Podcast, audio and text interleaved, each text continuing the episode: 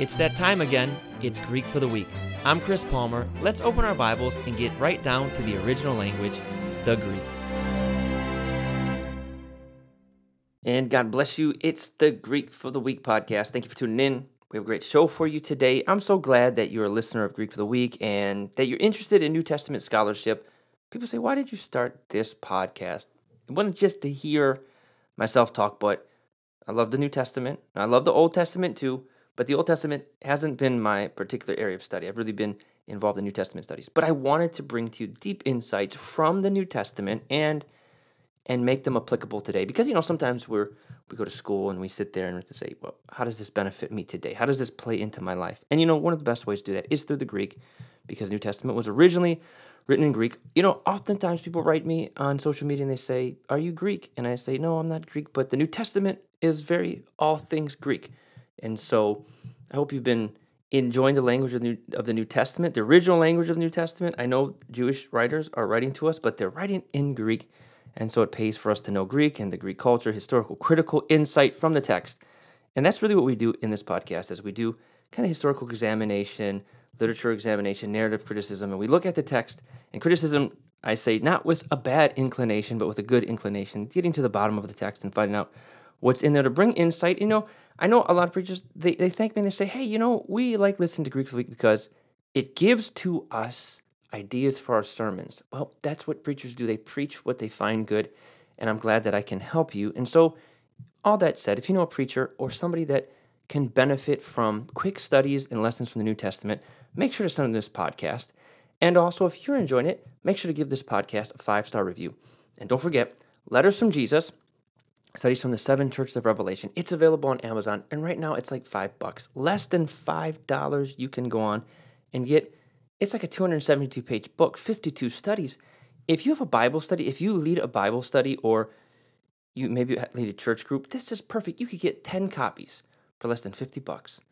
Your whole Bible study could study for a whole entire year if you meet once a week for less than five bucks a person. That's great. That's a great deal. It's great savings, but get it because Amazon, they raised the price back up and it goes up and down. And right now, to date, it's like $4.74. You can't beat that.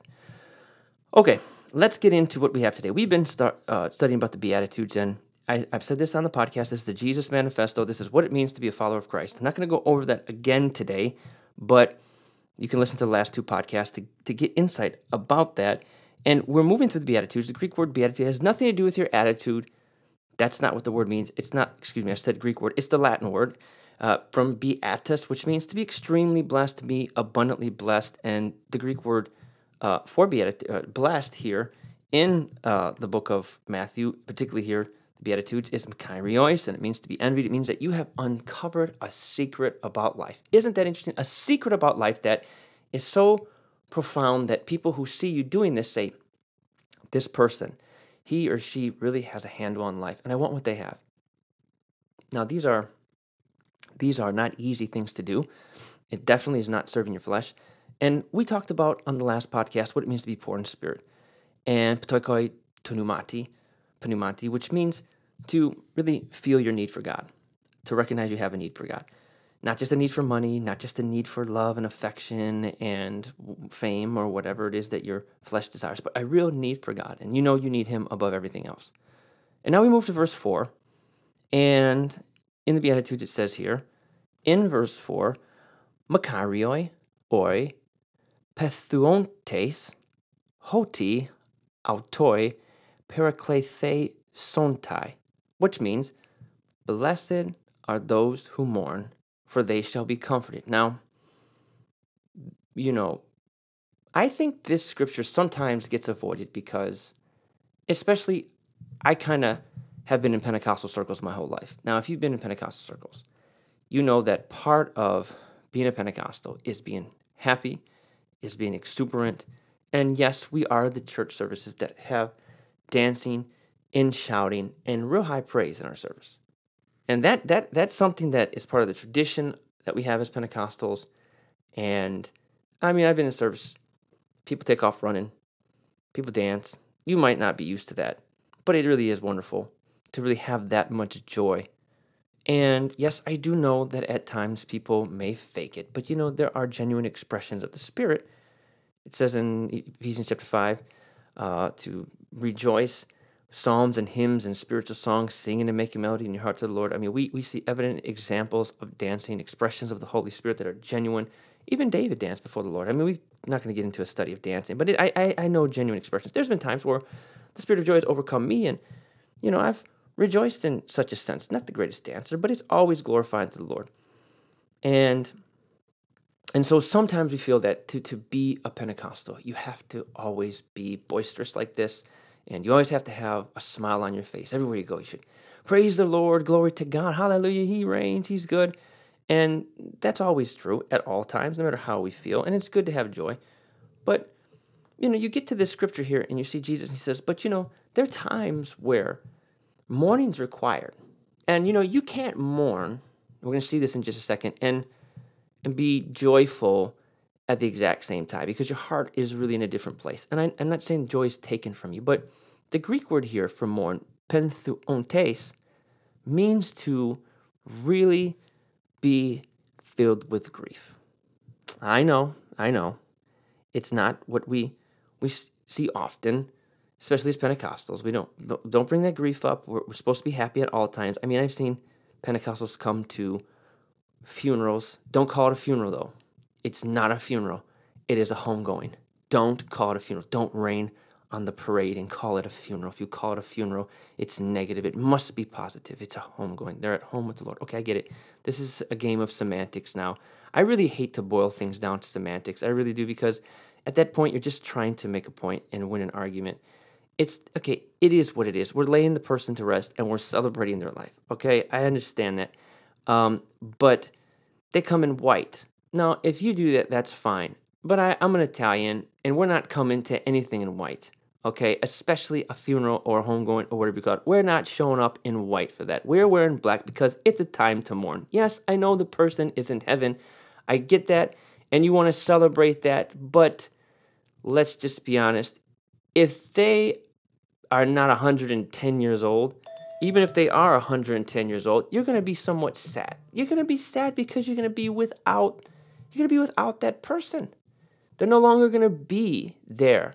And it doesn't matter who it is, if you're close to that person or you love that person, the fact that they're absent from your life is going to make you sad. And I just I don't think it cuts it when people counsel when someone's lost and they just say, "Oh, you just praise God." They're just to just be thankful they're in heaven. I know Paul said we're not those that mourn, we're not like those who mourn having no hope. Well, that's that's a deep sort of uh, uh, uh, of tragic ending that you're mourning over. I mean, but because that person, there's no hope for that person, and there's comfort in understanding there's going to be the resurrection of the body. There's a new heaven, a new earth, and God is making all things new. There's a comfort that comes from that, but there's still sadness that you have when somebody when somebody departs and goes home and and you counseling wise you have to work through those emotions okay and it's sadness and there are times as believers where we do face sadness and we do face grief and the healthy thing is to grieve in those times of grieving and it's it's just not going to be it's not going to always be sunny skies